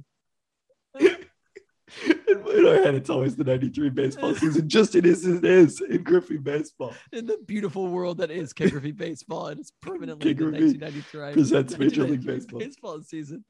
Uh, so walked around the stadium a little bit. I mean, what's incredible about it is just how small a stadium it is, and therefore how close you are anywhere. Basically, uh, we had seats on the third base line, like the very last row in the lower level, which was That's your it- style. It, it worked. Yes, it's definitely. I didn't stand the entire game though. That was the difference. baseball game. Can you imagine? Uh, there was a lot of standing at the Michigan game, especially because the bleachers at Michigan Stadium are very tight together. Actually that's how you. Oh yeah, yeah. That's how you pack in 109,000 people into a stadium. You're just gonna want to shove the coronavirus right in. Oh there as tight as possible. no! So much vaping, so much vaping at Michigan Stadium. oh, uh, yeah, I, I enjoyed that experience. I gotta say, I would probably rather go back and sit in the press box. At the big house or at Wrigley Yeah. Field? Okay. Yeah, I mean the press box at Wrigley Field seems quite nice as well, but uh, sitting in the stands as a fan was pretty fun there. And you know, did the you know got to see the uh, the take me out to the ball game during the seventh inning stretch, all the does that now? traditions there. It, I mean, it's random from game to game. It was like the host of the Cubs post game show did it on Friday when, when we were there, and in Cubs tradition, they lost. Oh wow. Okay. You're already you're so ingrained in Cubs culture. You can joke about it. Yes, exactly. Uh, any other food that you had on the trip that you thought was notable? Uh, s- the most notable thing I had uh, for sure was, you know, I, I mentioned when I was there a couple of years ago that I went to Harold's Chicken Shack because that has become like famous Chicago fried chicken. But when I went, I'm pretty sure I had the chicken strips, Mm, given my previous interests. So I I went back chicken. this time uh-huh. uh, met met my uh, my NBA writer colleague Chris Herring of Sports Illustrated, wow. Name dropping again. Okay. Chicago native, and so I was planning to order like the the two piece dark or the half half chicken dark or whatever it is, and he pointed out to me that apparently the the thing to get there is actually the chicken wings. Oh. So that's what I ordered, and you know I can't I, like I I barely remember even it was only two year two and a half years ago, but I barely remember when I went before. But like they've got kind of a it's not necessarily a hot sauce. I I think I ended up with the mild option, even though I was trying to get the hot. I may have been profiled in that regard, uh, but it's kind of sweet the sauce, and it's on it's on the wings, but also like it comes with fries and bread and got on all of that. So you're you're getting a little sauce on everything. It was it was quite delicious. I enjoyed this experience much more at Harold's Chicken Shack. All right. So I don't I don't know if it's competing with Seattle's best fried chicken, but you know, still very strong. Did you get pizza at all? No pizza. Wow. Okay. Decided like I could have gotten uh Giordano's, but uh, uh I read the reviews that I had the, the Nate Duncan review was very negative on that as compared to Lou Malnati's and Pequod's is the spot. That's what uh the, the Millers, third Pelton brother and third Pelton brothers, uh Nate and Tyler, they went to Pequod's. And you you didn't want to go there. Now, so Just they attended this just game also. Yeah, What is their record in Husky road games? I, I don't know for sure about like Tyler and, and Lexi and Alicia, but Nate's record in road games is, you know, I may have it via, via text, but it's very bad. Like you guys were giving me shit about always the Huskies always losing when I go to games, but I, the last game I previously attended before this was the uh, Las Vegas Bowl, which was a comfortable UW win. There's some games too that you've been to on the road, which were like the Huskies were favored, right? They, they weren't. These well, the Colorado always- game in 2019, which that one in particular. Nate was also at. maybe just don't travel. the Cubs lost. No, Seahawks offense looked perfect. Seahawks were very good. They did not go to the Seahawks game. Oh, they didn't. No. So uh, one in ten was his record in UW games outside of Husky Stadium before yes before that. So now it's one in eleven, I'm including when he actually oh, like two. I, th- I assume that includes when he worked for the UW program. So Okay. yeah, Okay. Anyway, uh, well the Huskies Arkansas- will not be on the road yes. this Saturday as they host Arkansas State. Is sixteen point five point favorites in this one, which guarantees a victory, right? and and neither of us will be in attendance. That is true. When is the last time that there was a Husky game where neither of us were there? I haven't missed one in a while, I don't think. So it's probably been a good amount of time. Because I feel like the only time I traveled for a wedding previously was Nate Duncan's, and that was when the Huskies were playing at, uh, or not at Auburn, but Auburn in Atlanta. Hmm. So Arkansas State comes in ranked 101st in the Sagarin rankings, which also include FCS teams. Montana 92nd in those rankings, third among FCS teams. Where did the Huskies rank? Oh, I didn't even pay attention to that. I wasn't concerned with that. I just wanted to look at how scary they were relative to No, definitely much higher than that. 43rd. Uh, I'm gonna have to have a word with Jeff Sagarin. uh, Arkansas State defeated FCS Central Arkansas 40 to 21 in their season opener, then gave Memphis a scare in a come from in a late comeback that produced a 55-50 loss last Saturday. Florida State transfer James Blackman came in late in the third quarter and went 19 of 28 for 308 yards and four touchdowns in less than a full half. Two of those touchdowns coming in the final four minutes after starter Lane Hatcher had gone 23 of 38 for 276 yards. They threw for 584 yards total. Their two quarterbacks okay. against Memphis. You were just asking me who would the Huskies hire as their offensive coordinator? Do I need to look up who the Arkansas anybody State involved in the? Arkansas State program? That's that's more yards in that game than Dylan Morris has thrown for in his entire career. Keith Heckendorf. Let's bring it on. Heckendorf, Steckenrider. Let's get after it.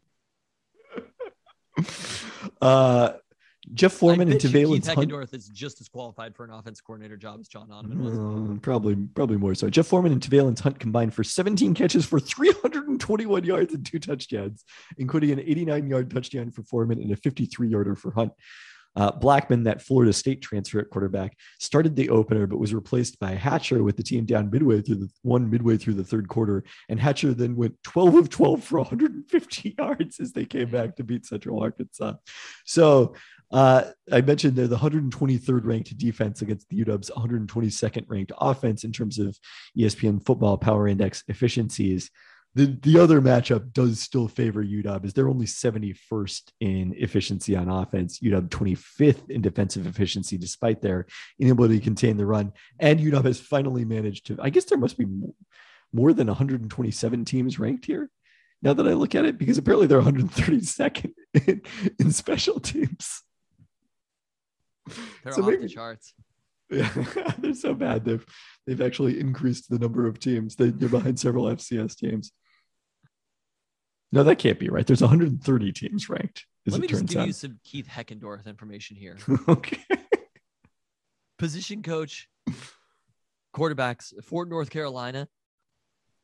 When oh. Mitch Trubisky was their quarterback, this man got Mitchell Trubisky drafted in the top five right now. Do you think that John Donovan is going to get? He didn't get Trace McSorley drafted in the top five. Do you think that he's going to get Dylan Morris drafted in the top five? I, I, don't think so. By the way, I've got some bad news. I actually wrote that down. The 32nd in special teams efficiency. Okay. That's how there's not 132 teams. Three uh, UW, UW Harlan Hill Trophy finalist. That's like the D2 equivalent of the Heisman Trophy. Is it? According to Wikipedia, it is. Well, there you go. Yeah. Huh. Again, where, did he, where did he play? St. Cloud University. Okay. He's a quarterback for St. Cloud State. Look, John fucking John Donovan went to Johns Hopkins, right? Like we're not. No, I mean you don't expect players like Shane Waldron went to Tufts. This is also no offense to Johns Hopkins University, a fine institution. Of course, uh, they are actually 32nd in special teams, so dramatically better than UW, which is 122nd in special teams. The other case place where they rank in the bottom 10 among all teams in FPI efficiency. How are they not even good at that? They weren't good at that last season either. Like offensively, they actually were decent last year. Mm-hmm. Special teams, they've been consistently bad. And here's the silver lining: under the same coach and the same offense coordinator and the same program, they weren't even good at that last year. Well, that, that's you right now. The special teams has nothing to do with John Donovan. I, I cannot know. blame him for that. I know you won't let me blame Jimmy Lake for anything yet, though. So you can maybe blame him for that. Uh, Seahawks on. Oh, wait, we didn't do chances of victory. No, we should definitely do chances of victory because they are not, not they're not 95, 97 percent or 99 percent. You're like we covered Keith Heckendorf. Um, how bad the special teams are. I feel like we hit all the important points for this game. I mean, it's actually pretty incredible that we can go into a game against Arkansas State and think to ourselves, there's maybe not a good chance that the Huskies lose, but there's a non-zero chance that they lose. I mean, FPI has an, an 81% win probability. against Arkansas State at home. Oh boy. I just, I, I don't know. Why don't we go with a 75% chance of victory? I was going to be more optimistic than FPI. I'm just going 85%. what has happened that has made you more optimistic than FPI? Literally anything The 2020 season, I guess. that made you more optimistic? About beating Arkansas State? The 2020 season? I'm telling you, you're forgetting just how bad of a season it actually was. It was, I'm telling you, that was the Seattle Mariners of seasons. It was not the Seattle Mariners of seasons. It was if the Mariners only played against, didn't get to play against any bad teams. If they only played the AL East, teams. I guess that is perhaps true. I don't I don't know if it is true. Did you see that record when they score four runs? They're like fucking 64 and like 17 or something. It's like, damn, the the amount that the Mariners have to do to be a good team is so little. Have they actually missed that closer that everyone was crying about at all? It doesn't No, seem like it. Everybody loves Abraham Toro. I mean, that's that's the thing is it's it's proof that everything that all of the stories outside of sports that are not playing the sport are complete fucking horseshit. Oh, of course. They're just like, oh, the locker room is so broken up about it that they've gotten better. I mean, people keep asking Jimmy Lake about, do you have the leadership to get through this stretch? It's like, what does that mean? Like, are they going to stop playing hard? It's football. It's not like it's a 162 game on, hold on, baseball hold on. season there was there was where you stop that I trying. I want to. I hope this is still up. Oh God, where is it? Oh man, there was a headline about Florida State where it's like, Florida State, despite Jacksonville State loss, You must the- carry on or whatever. And I was just like, what are they gonna do? Like, they've got a game scheduled the next week.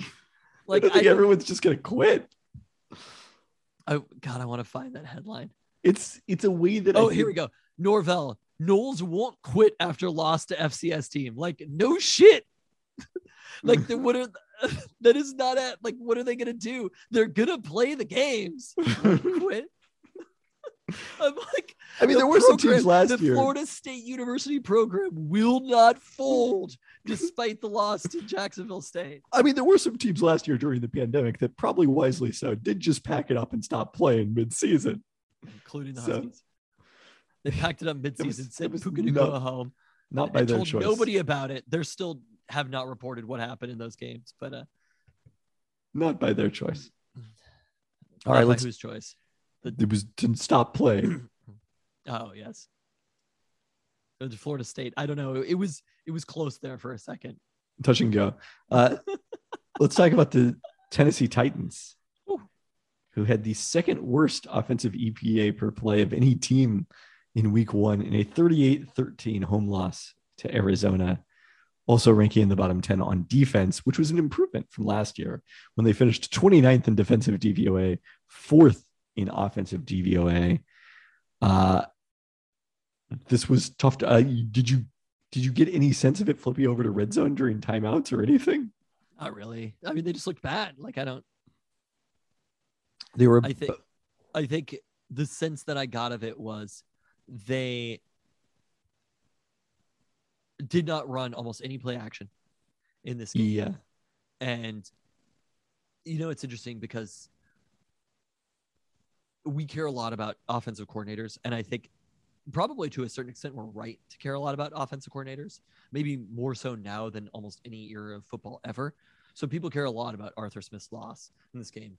It didn't make the Falcons good adding Arthur Smith, but losing Arthur Smith might have made the Titans bad.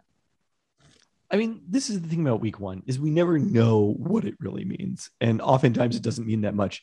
Uh, the listener will recall your famous comments about how how good you thought the Bengals were going to be after week one in 2019 when they gave the Seahawks a scare. I'm telling you right now, I've been a Zac Taylor believer for a long time, and I'm taking the W right now on Zac Taylor. After week after It the it was overtime long- win against the Vikings, it was a long con, but you see those Bengals wide receivers. Ja'Marr Chase. I'm very excited that I have him in multiple leagues. I mean that that is a fucking receiving corps. Joe Burrow looks good. People underrated this. I actually my my one takeaway, even though I think some of the rookie quarterbacks played, people feel pretty good about Mac Jones or whatever. Ja'Marr Chase played phenomenally well. The amount that people think that rookies are going to impact a team's season is kind of absurd. And I think we overvalue that in week one. Then you see the Jaguars, right? Like, uh, are the Jaguars going to be the worst team in the league?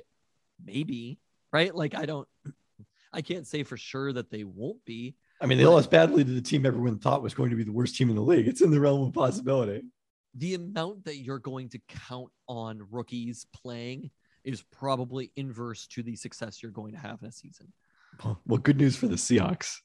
They do not have many rookies to play. No, I think I think that's something we should be feeling very good about. Is I, I mean, Seahawks rookies are, have contributed at times but they're a mostly veteran team. You want to have it in key positions, is what I'm saying. Like, if if you're going into a season, you mean saying, not running back? Sure, running back. Who cares? But if you're going into a season and saying this team is going to be good because they have a good new rookie quarterback, that is not a good approach to the season. Agreed. Especially an overvaluing preseason performance in the year 2021 when preseason performance probably means less than anything that it ever has in the history of the preseason. Yeah. Uh, so Tennessee was about equally bad passing and running.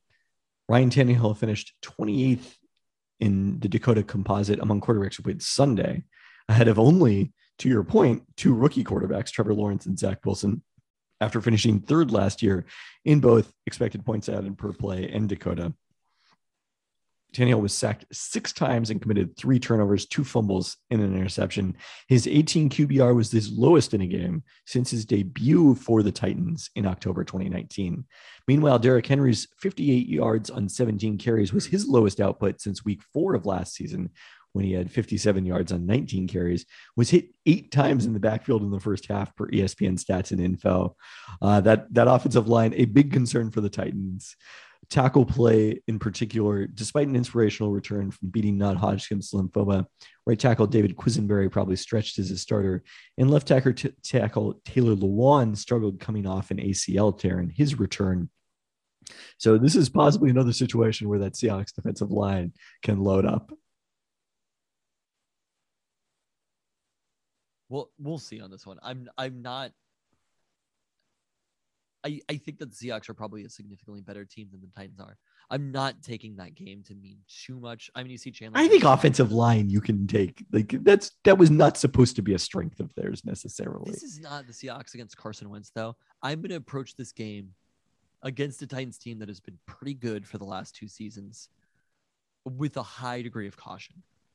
Well, I mean, the one thing I think in particular that you expect to be better is the performance of AJ Brown and Julio Jones and, and Tannehill. To, to me, Derrick well, Derrick yeah, Henry is just Derrick Henry is at the whim of everybody else. Like that Derrick Henry performance is yes. But Brown and Jones both in the top 10 in DVOA last year. Jones finished second, Brown eighth. In their debut, together as a, as a tandem, they combined for seven catches and 14 targets for 78 yards. And journeyman Chester Rogers led the team with 62 receiving yards, playing as much as he did only because former Rams receiver Josh Reynolds was sidelined for that game, who would probably project as their slot receiver. Uh, the Titans defense, they, uh, they spent heavily on that end after finishing 29th in DVOA last season, signing edges Denico Autry and Bud Dupree and cornerback Janoris Jenkins. And the defense did pick off Kyler Murray and contain him on the ground, but also allowed 21 completions in 32 attempts for 289 yards and mm. four touchdowns. Wide open DeAndre Hopkins at various times. I guess that would that would be my takeaway from watching Red Zone is every time I look down, I'm like, damn, they hit Christian Kirk deep and DeAndre Hopkins when nobody around. The pass rush still generated just two sacks and three quarterback hits against Murray. Uh, Bradley McDougald, our old friend, got promoted to the 53 man roster on Monday after being elevated from the practice squad for the opener and then playing the majority of the snaps there, replacing starter Amani Hooker after Hooker suffered a foot injury in the game. Also saw Elijah Molden a lot serving as the nickel corner for the Titans. One thing that I think in particular you look at is likely to regress to the mean for Tennessee. Third down luck went against them. They were five of 14 on offense, seven of 13 for Arizona on the other end. Uh, also converted just one of their three fourth downs. Five of fourteen to seven of fourteen. seven of 13 yeah it's it's a notable difference worth noting that football outsiders was pessimistic about tennessee before the season projecting a Yes. below 500 record on average after the titans outperformed their 14th ranked dvoa in terms of records last year thanks to going 7 and 2 in one score games And, and I think those are kind of going to approach this game under the assumption that the Titans offense is going to bounce back. I think it'll be a real it's tough because I would love to see the Seahawks play against a team where we have proven success, right?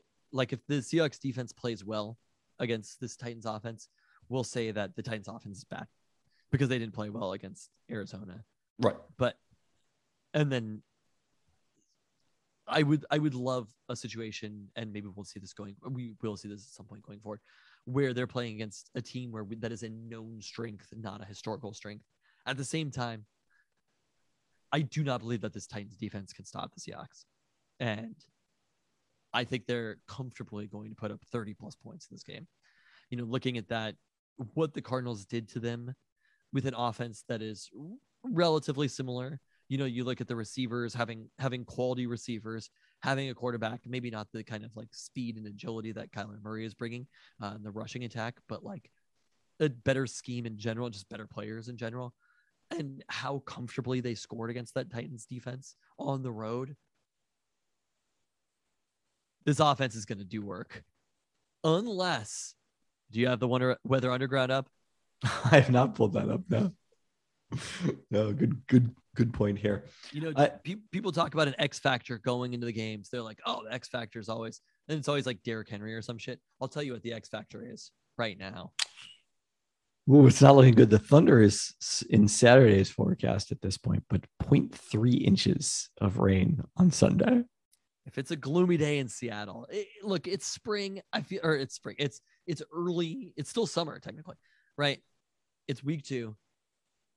We don't often get days where it's just gloomy, where it's just gray all day, right? That's reserved for December, and that's when Russ is really bad. there, there will be some some hits or misses here. That's when the Seahawks lose at home to the Cardinals. yeah, you you just you schedule that in, pen that in. Uh, but that's the real X factor is what is the weather like? Can they do their shit? You know, can they talk their shit again in this game? Also, the I- real test for Shane Waldron. I think the answer is yes, they'll be able to because what they're relying on this game is different than what they've been relying on in the past. It's not luck on deep balls. It's not run up the gut, run up the gut, hit a play action pass. I think this scheme holds up in any kind of weather. You're not relying on what you were relying on in the past, which is uh, uh, run up the gut, run up the gut, deep ball, or whatever. Kind of hope you get lucky to a certain extent. This is about a greater picture. This is about motion and misdirection. And I think that even if Russell Wilson is touched by a rain, the scheme will win out and that the Seahawks have an 83% chance of victory. 83. Wow. You're not feeling it? I'm, I don't know if I'm feeling 83. Like you're giving them a dramatically higher chance of winning than UW against Arkansas State. Absolutely. what have I seen from UW that makes me think they just lost to a team that was almost as bad as Arkansas State?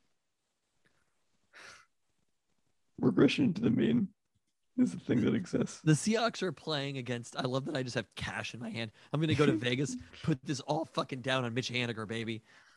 Oh no. Jan gave me cash today, and I was like, sick. I'm gonna put that money down on the Mariners.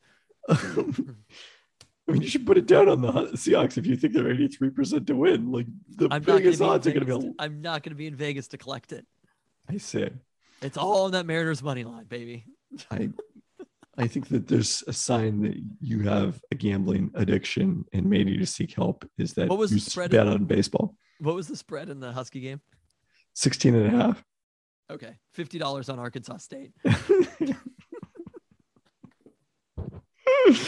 uh, I'll mail the ticket back. I'm good.